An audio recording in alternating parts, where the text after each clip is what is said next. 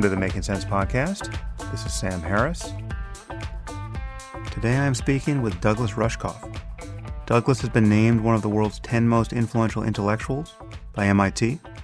He is an award winning author, broadcaster, and documentarian who studies human autonomy in the digital age.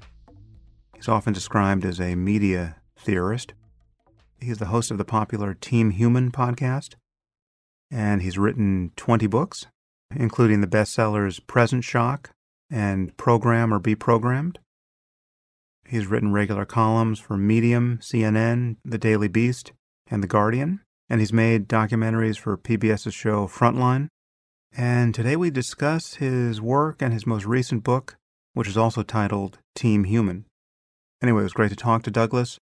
We get into many of these issues, and he is certainly someone who spent a lot of time thinking about where we're all headed online. So, now without further delay, I bring you Douglas Rushkoff. I am here with Douglas Rushkoff. Douglas, thanks for coming on the podcast. Hey, thanks so much for having me. So, you, you have a, a very interesting job description and background. How, how do you describe what you do and, and your intellectual journey? I mean, I guess what I do is I I'm uh, arguing for human autonomy or human agency in an increasingly digital age, and I guess what brought me here was originally I was a uh, I was a theater director, and I got fed up with narrative really, especially these closed ended predictable, but felt like almost propagandistic narrative of most theater. And the internet came around, and I saw chances for participation and interactivity and you know sort of the pre-open source participatory narrative that we could rewrite the human story and print our own money and make our own meaning and uh, you know started to write books about that and i wrote a book called Cyberia about designer reality, and one called Media Virus, which was celebrating this new stuff called viral media, which seemed like a good thing at the time. And uh, then I watched as the internet really became kind of the poster child for a, a failing NASDAQ stock exchange and all of these companies from Google to Facebook that said they would never be about advertising became the biggest advertising companies in the world. And these tools, which I thought were going to be the new gateway or gateway drug in some ways to a, a new kind of collective human imagination, ended up being the opposite. So I've been uh, not really uh, writing books or struggling against technology so much as asking people to uh, retrieve the human and bring it forward and embed it in the digital infrastructure rather than just you know surrendering all of this power and all of these algorithms to agendas that don't really have our best interests at heart. You're often described as a media theorist. Is that a label you happily wear or does that kind of miss most of what you're up to i mean i i happily wear it when people understand media theorist in the way i do but to most people i feel like the, the word media theorist sounds like some kind of a, a pbs boring show that or or some something that's good for you. But when I when I think of someone like you know uh, Walter Ong or Marshall McLuhan or, right. or Lewis Mumford, then yeah, because I don't mind being a media theorist because uh, almost everything is media. It's almost hard to figure out you know something that's not media. So uh, someone who thinks about it, sure, but I guess over time I've become a bit more of a, a social activist or a an economic thinker, it's kind of hard to, to just to say I'm thinking about, you know, like the content on television. I'm thinking more about the platforms and the the political right. economy that's driving this media. Was McLuhan influential for you? You know, I guess I'm I should be embarrassed to say. I mean, I didn't really read McLuhan. He's famously unreadable. Yeah, maybe that's why, but I didn't read him until after people said, "Oh, your work is like McLuhan's." So I was, you know, three books in, really. I, I, it was after Media Virus. People started to say, this is what, you know, McLuhan was saying. And so then, you know, I went back and read him afterwards. And yeah, he was, you know, he was crazy smart. But it's it's a bit like reading Torah or something where everything he says I could say, "Oh, it means this or it means that." You know, so while it's this, it's a terrific intellectual exercise, it's a bit like eh, it, it, it becomes like James Joyce, that where you can almost argue about it more than make sense of it sometimes.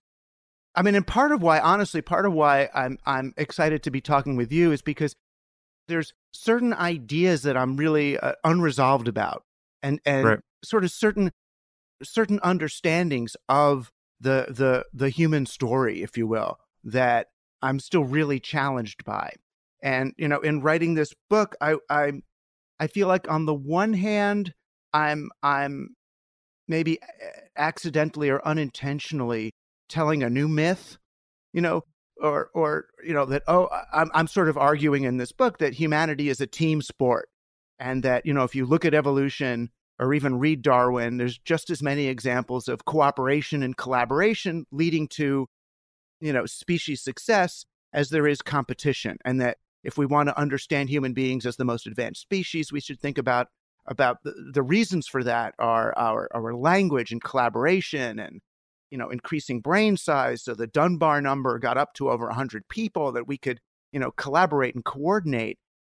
And then i of course i argue that all the institutions and media and technologies that we came up with to enhance that collaboration they tend to be used against that. So instead of bringing people together social media atomizes people into their separate silos. Or even you can go back and see how text abstracted people from the sort of tribal oral culture. And then you could even argue that language before that disconnected people from some essential, you know, grunts or something. But that becomes an almost Eden like myth that I don't want to fall into to say, oh, don't listen to the libertarian story, listen to this story instead. But then we're stuck in another story, you know. And uh, so what what I'm really aching for, what I'm looking to do is to give people reasons to celebrate humanity for its own sake and human values and retrieve what, what I consider to be, and I hate even the word, but these essential human values without falling or without requiring some mythology or some story to justify it. You know, I'd rather mm. justify mm. it, you know, with science or with common sense or with some so, sort of an ethical template than, you know, than some other story. Right. My first reaction to some of those ideas is that, you know, basically everything we do, virtually everything, has a potential upside and downside. And the thing that empowers us, the lever that we can pull that moves a lot in our world or in our experience, also shifts some things that we don't want to see moved. As you said, you could walk us all the way back to the dawn of language, right? And obviously, language is the source of virtually everything we do that makes us recognizably human, right? It is the main differentiator. And yet, language, for, you know, under one construal, I mean, anyone who has taken psychedelics or, or spent a lot of time meditating or trying to learn to meditate recognizes that this compulsive conceptualizing through language, this tiling over of experience that we do uh, just as a matter of course, once we learn to think linguistically, it is, in most cases, the limiting factor on our well being in so many moments because so much of the conversation we have with ourselves is a source of anxiety and despair. And yet, we can't have civilization without our full linguistic competence. And we, you know, we certainly want to be able to use it on demand all the time. And basically, any other complex technology built on language, you know, every form of media has had this upside and downside. So as I you, you briefly gestured at this now fairly famous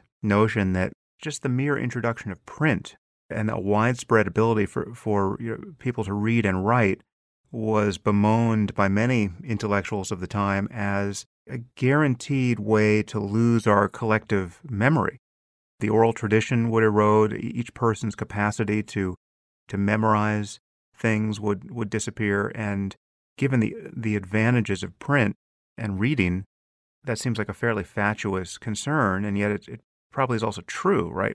You can carry that forward into the present with respect to the way markets and digital technology are, are changing us.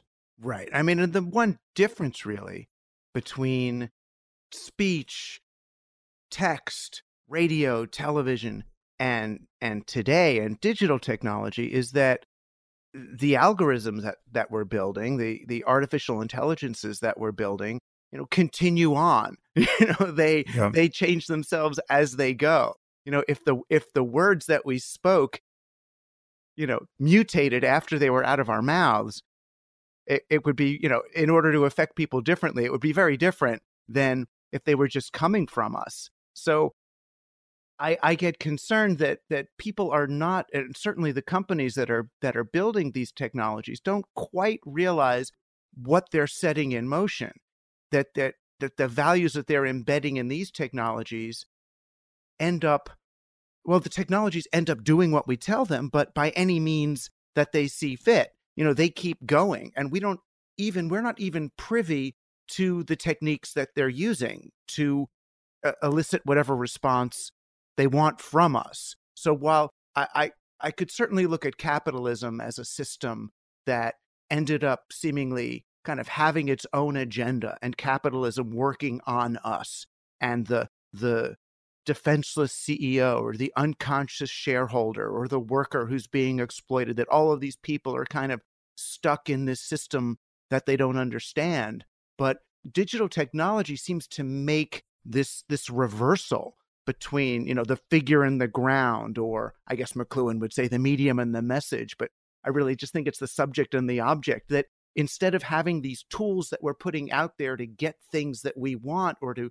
to to help us in some way we're using these tools to get something out of us. You know we've turned these this language these machines on the human psyche and whether we're using las vegas slot machine algorithms or telling them to develop their own, they're looking for exploits in the human psyche. So the exploits aren't things that we look at or notice while we're meditating and go, oh, that's interesting. This must have evolved from the human need to do something. And while on one level it's a neurosis, on the other level it's part of my human strength. And we could look at, you know, how do I want to use this in my life?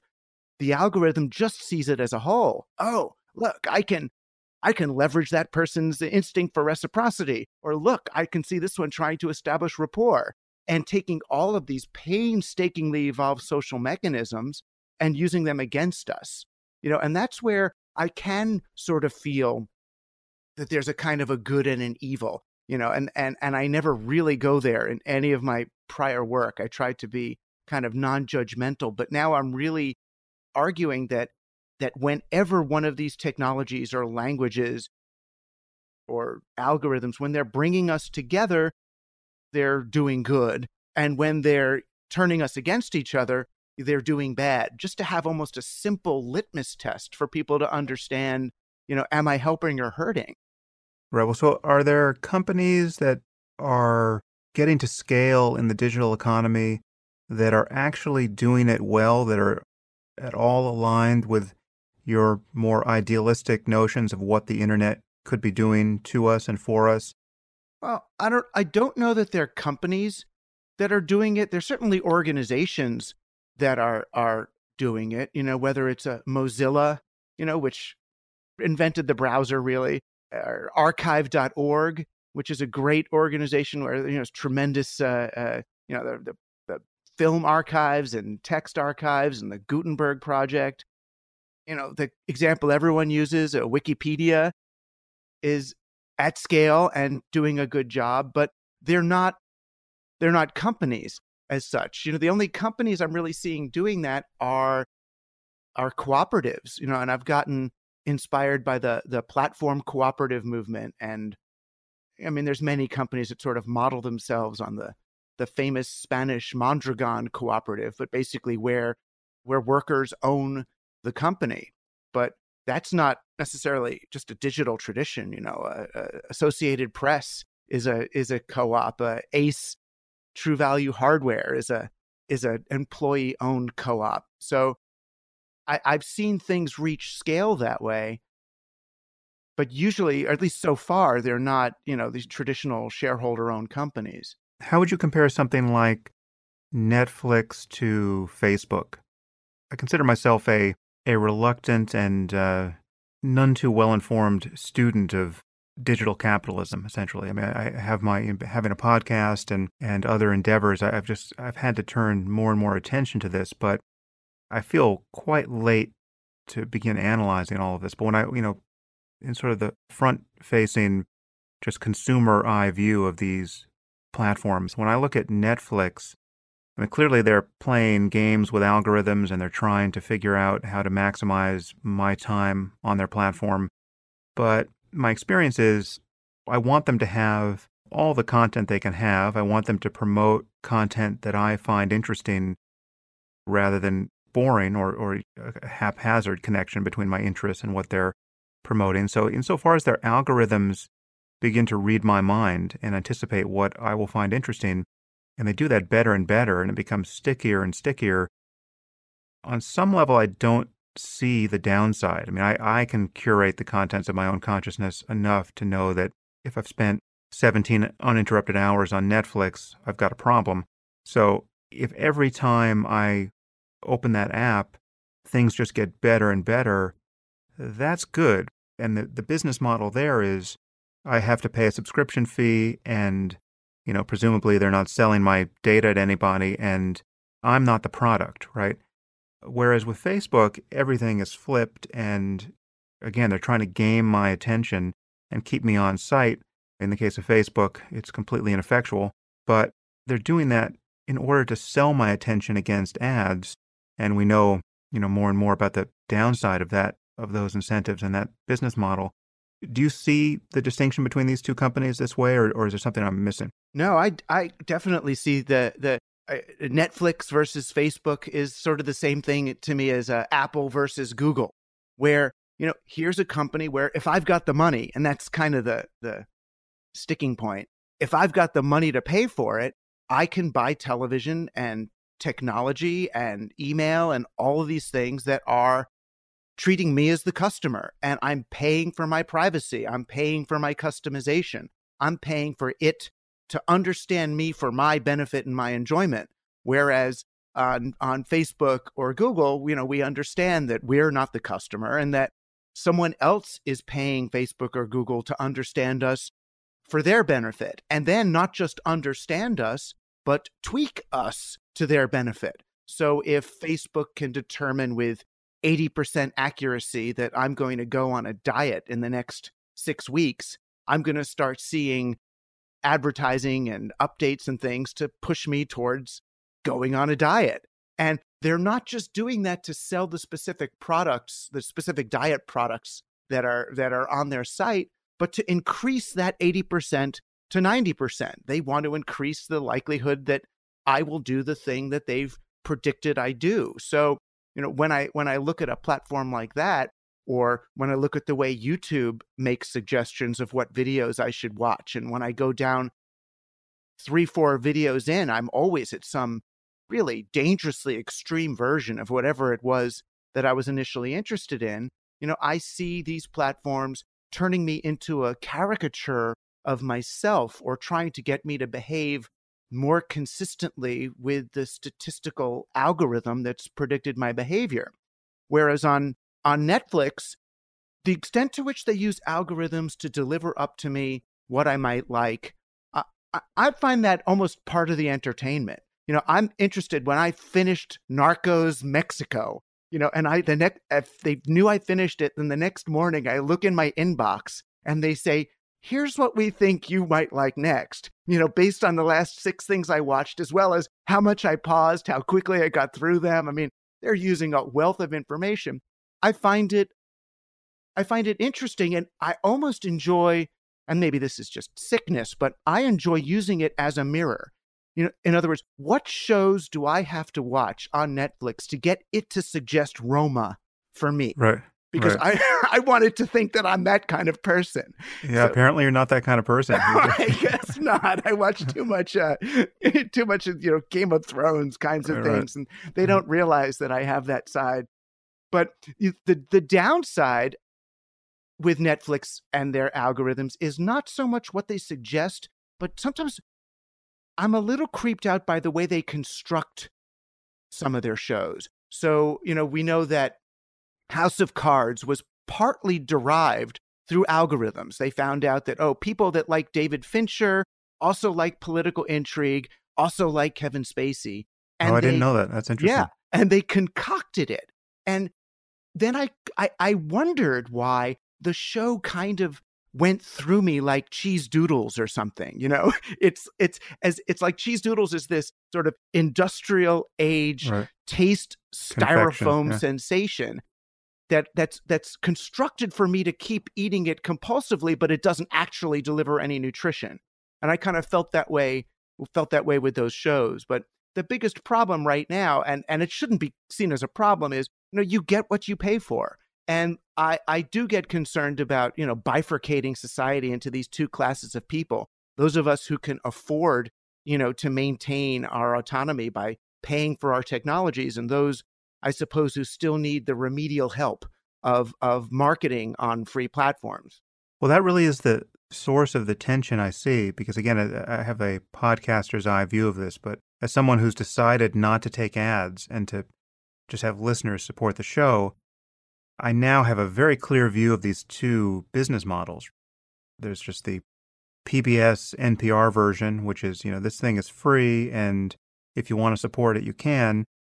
And I know how that works. And, you know, I've just released a, a meditation app, which is a subscription only service through the App Store, through the Google Play Store. So that's all behind a paywall. And I see that on the podcast side, I have been engaged in this fairly heavy handed effort to educate my audience to support this work if they want it to exist.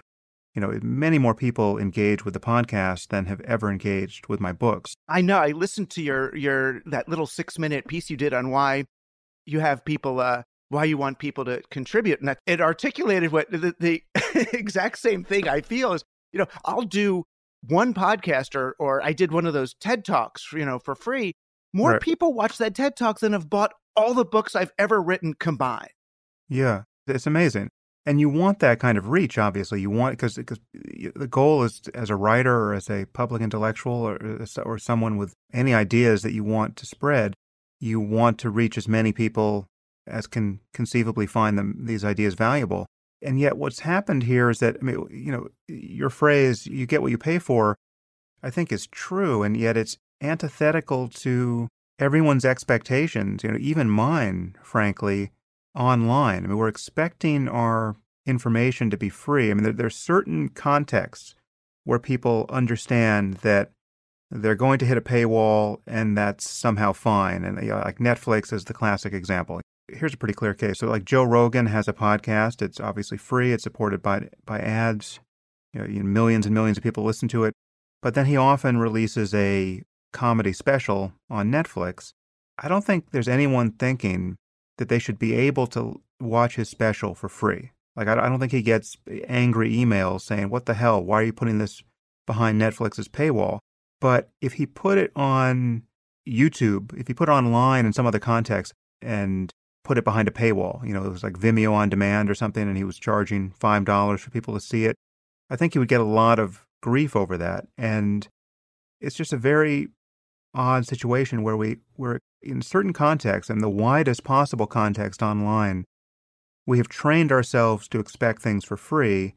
And yet, the only way free is possible is this increasingly insidious ad model that is gaming people's attention and in certain contexts it's innocuous. I mean, I don't, I don't, I'm not against ads across the board, but in others, it just feels like this is the problem we want to figure out how to solve, and yet, you know, even you voice the concern. I mean, you know, if if we put everything behind a paywall, then we have a real problem of people not being able to get access to content that we really do want to spread as widely as possible. Right. I mean, I heard your conversation with Jaron Lanier about this.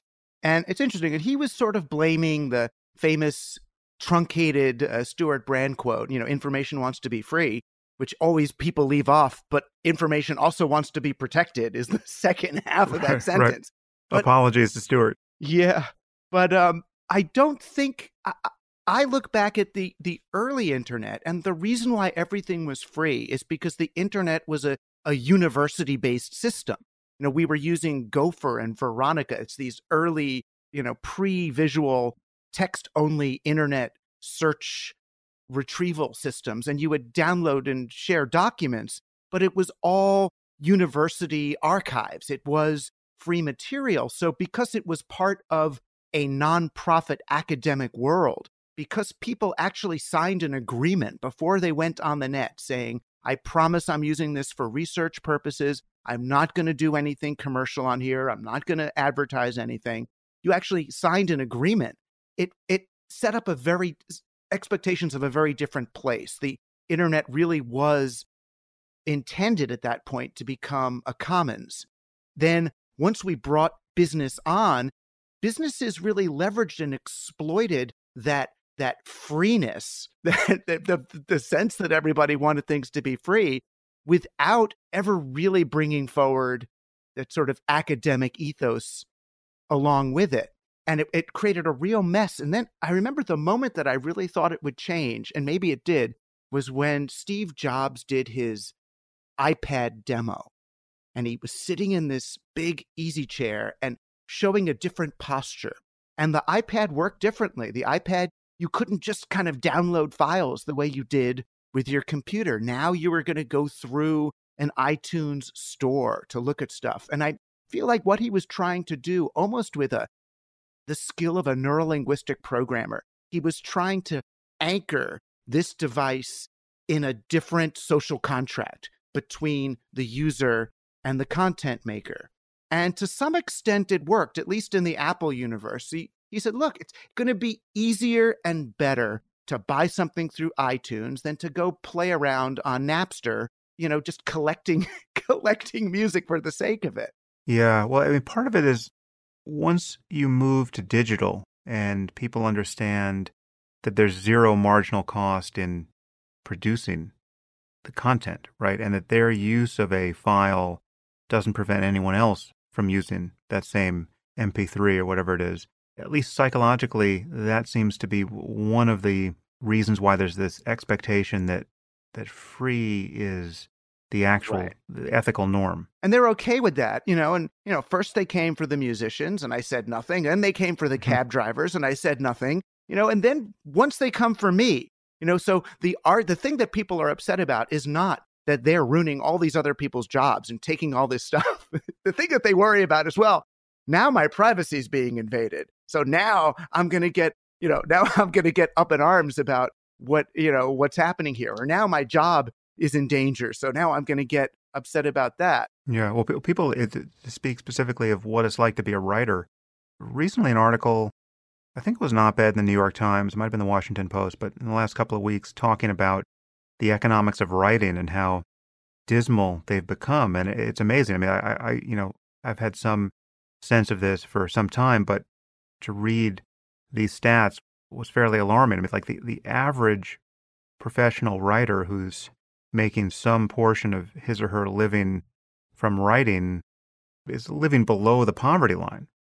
And even, you know, you have to be a, a massive outlier in terms of, you know, just not, not even an ordinary bestseller to make a, a very good living from writing. And for the most part, professional writers have to have other jobs. I mean, most professional writers who turn out a book every year or two or three have professorships or they have something else that's paying the bills. And that's not an optimal world to live in, especially when you throw in journalism there, where you know, which is massively underfunded. And uh, ironically, we're living to some degree in a recent uh, heyday of journalism because of how awful Trump is. Still, there's a kind of winner take all effect there, where you have the New York Times and the Atlantic doing well, and, and then everyone else still going slowly or quickly bankrupt. How do you view journalism and the life of a, of a writer at this point? It's it's harder. You know, I'm I'm lucky in that you know when I wrote my first books in the early '90s, it was still this the the end of the golden period for authors, where you know I would I would write a book that sold a lot less than my books do now, but I would get my my publisher would send me on airplanes on a book mm-hmm. tour. I'd stay in the author's suite of hotels. You know, and they had these special suites that we would go to with fireplaces and the books of all the people who had stayed in it before. It was this and you'd get this person called a media escort who would take you right, to your right. events in the different towns. Yeah. Who was uh, also being paid somehow. Who was also being somehow, right? And then, you know, whatever, uh, you know, Viacom buys Simon and Schuster, which buys, you know, each of the little publishers and all the slacking went out of the wheel somehow. It's like we they started to use just much more accurate spreadsheets and all the wiggle room that we had in publishing it was an industry that somehow just kind of got by about at the same size, I guess, for a few centuries. It just sort of worked. And we lost the ability to kind of fudge our way through that. And they, they started to demand better margins and more of a squeeze. And, you know, and, and yeah, the power law dynamics of the internet then came into it. So it's, it's better for a publisher to have, uh, to, to sell, you know, a Taylor Swift's autobiography you know, and sell sell half a million copies of that than 40,000 copies of a book that's going to actually change the way people think. And it, it's tricky. I, you know, decided to get my uh, uh, PhD late. I got my PhD when I was 50 or 49. And that was right after the 2007 crash when all the publishers were asking for books that could help business people one way or another. Every book I wrote was supposed to have a, uh, a business self help aspect to it. So I got a university job so that I could write books, you know, like Program or Be Programmed in Present Shock or Throwing Rocks at the Google Bus. These ones, or this one, Team Human, which, you know, are, are, are books promoting humanism. And I don't have to worry as much about whether I sell, you know, 5,000 or 50,000 copies. And, and, but it's, it's sad. I've done university lectures where college students eh, a, a common question I've gotten is why should journalists get paid for what they do if I could blog as easily as them? Right. So they've almost lost all touch with the That's idea. one of the more I mean there's so much in that. That's one of the more terrifying questions I've heard. Yeah, it's frightening. I mean, the way I answer it now is well, you know, if governments and corporations can spend, you know, billions of dollars on propaganda, don't you want someone who has enough money to spend a couple of weeks deconstructing what you're being told? you know, you know, and it's yeah. it, it makes no sense. If I had to list my fears around what technology is doing to us, the erosion of the economics of journalism is one, and, and also just the distortion of their their incentives. I mean, the fact that even our best organs of journalism are part of the clickbait logic, and it's really it's incentivizing all the wrong things. But what we want, we should be able to reverse engineer this we know we want smart people to be well compensated for taking, you know, months to really fully explore and vet topics of great social importance. And so the question is, how do we get there? And the, the, the idea that someone could take months to write the best piece that has been written in a decade on the threat of nuclear war, say, right? And that that could just, you know, just sink below the noise of, you know, Kim Kardashian's latest tweet or, uh, or uh, in the same, in a similar vein, our, the, our president's latest tweet and just disappear from a news cycle, you know, and therefore earn comparatively little ad revenue. And that the, the net message of all of that is that, you know, those kinds of journalistic efforts don't pay for themselves and that we really don't need people to hold those jobs because we can't figure out how to pay them. That's very scary to me. Well, yeah, and it and it should be. I mean, and we do see, you know, a few uh, uh, networks or cooperatives, you know, the like the journalists who uh, who put together the uh, the Panama Papers, and you know, we see some some response to that. I mean, I I don't like the the the alternative, the the opposite alternative, where it it started to feel like, uh, to me anyway, coming up that the the journalists who got the the well who got the the biggest platforms tended to be people who were paid well enough by the system not to challenge neoliberalism. it's like, well, it's if the if you pay the journalists enough, then they're going to support the system as it is. They'll drink martinis and shut up. So now that it's getting harder and harder for journalists to make ends meet, I feel like a little bit of them, there might be a little bit of, of, of a positive effect in terms of, at least in terms of their politics. And they're looking at saying, oh, you know, now I'm a gig worker. Now I'm in precarity.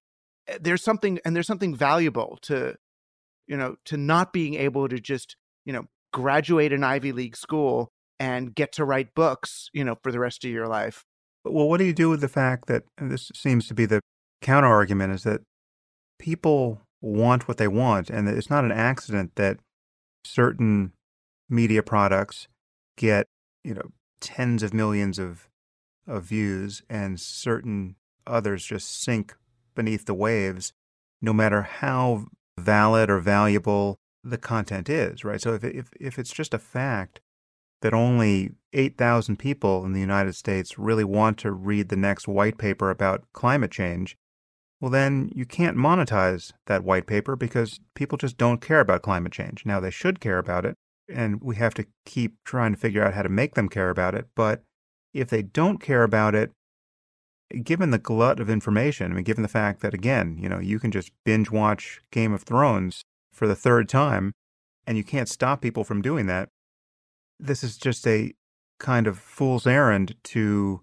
figure out how to get them to take their medicine. On on some level, it's what we're saying is that if it can't be made interesting enough and titillating enough so as to actually survive competition with everything else that's interesting and titillating, well, then maybe it deserves to sink, even if that is selecting for the Kardashians of the world and burying important stories. You know, it's it's interesting. It, it I make the same sort of argument in Team Human when I'm I'm kind of defending the work of David Lynch against the more commercial kinds of movies and the way that Hollywood will use that argument. They'll say, "Well, look, people in the mall, they want to see the blockbuster with the spoiler and the climactic ending. They don't want to see the thing that makes you think. They don't want, you know, the the they don't want the strange." But I think people do deep down want that. I I do think people want to experience awe and they want to engage with with paradox and with ambiguity and with with with depth. You know, I get so I mean what what makes me so annoyed with Netflix is that you can't talk about a Netflix show with someone else because you'll be on season 3 episode 7 and they're on season 2 episode 1 and you're going to spoil something for them because these shows themselves are basically, you know, timelines of IP, of little IP bombs, the little spoilers that show up every three or four, every three or four episodes. It's their, it's like the value of the thing, and you you keep un, undoing them. It's oh, Mr. Robot, he is his father, or you know, it's a each one of them has these almost stock stock reversals, and you look at at at real art I mean, what's the spoiler in a in a David Lynch movie? I mean, I couldn't even under I couldn't even tell you what it was about after I've seen it twice anyway, even though, you know, even though I've I've loved it. But the idea that that uh that people that we should deliver what people want because because this is this is what they're they're paying tickets for doesn't really make sense when the whole thing has been ha- has been contextualized that way. And I, in other words, I don't think I don't think that's what people really want so much as that's what we're being we're being trained or that that these um there are shows that almost that almost open up wonder or that almost make deep arguments or books that make quasi deep arguments but then just solve everything at the end there is a right answer so in in a, a, show, I don't know if you saw that Westworld show on HBO. No, there is an answer. It's all these timelines that are all over the place, and then you find out, oh, these were different timelines, and this happened then, and this happened then, and this happened now. And it's just a kind of a postmodern pyrotechnic, but it gets you to that same place where there is an answer. And every article we write is supposed to have, yes, therefore you should take echinacea or don't take echinacea or vote for Trump or don't vote for Trump. This this need to give people the conclusion as if, well, I'm not going to pay you for an article or or a book if you don't give me the answer by the end. I'm not going to watch your movie unless everything works out by the end.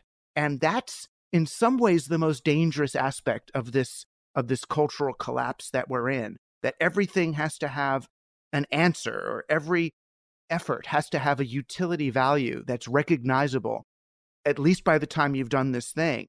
Because you can't reduce all human activity, all writing, all product, all culture to its utilitarian value.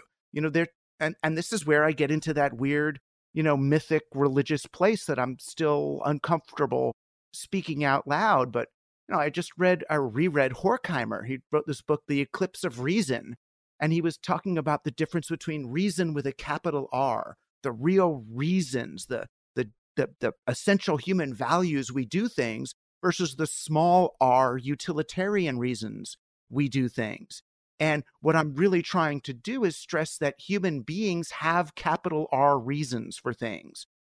That there is that there is something more going on here that meets the eye. And I don't just mean some magical other dimension, but some essential value to to human camaraderie, to establishing rapport, to being together, to looking in someone's eyes. It's not I mean, yes, it's the mirror neurons fire and the oxytocin goes through your bloodstream and your your breathing rates sync up and this is the stuff that you studied, you know, and and and there's a an evolutionary small r reason to establish rapport, but is there another one? Is there a value? Is there a, a, a meaning, a meaning to this? And and that's the part I'm not willing to give up. And that's the the big argument that I guess the real thing I'm in now is the argument with the transhumanists or the the posthumanists or the singularitarians who who really believe that technology is our evolutionary successor and we should pass the torch to technology because tech will not only write a more factual article and a more utilitarian program but you know tech is more complicated. It's a, a more a more complex home for information than the human mind. So we should you know, uh, pass the torch. And when I say no, that human beings are special, and I start talking about awe and meditation and and and camaraderie and and establishing rapport, I mean, the one the the famous transhumanist, I'll leave him nameless. I was on a panel with him, and he said, "Oh, Rushkoff, you're just saying that because you're a human." You know, as if it was hubris for me to argue this, to argue for humanity. And that's when I decided, okay, I'll be on Team Human. I'll I'll I'll make a bet that there's something important here. Because without that as a starting place, I find it hard to make any of the arguments that we're making, whether they're against the market or against automation or against all of our stuff being for free or the collapse of quality or just giving in to consumerism. It seems that I have to hold up some sort of essential human value that needs to be recognized rather than surrendered so readily. Well, I guess that there are two different kinds of surrender or blurring of the border between the human and. If you'd like to continue listening to this podcast, you'll need to subscribe at samharris.org. You'll get access to all full length episodes of the Making Sense podcast and to other subscriber only content, including bonus episodes and AMAs and the conversations I've been having on the Waking Up app. The Making Sense podcast is ad free and relies entirely on listener support. And you can subscribe now at samharris.org.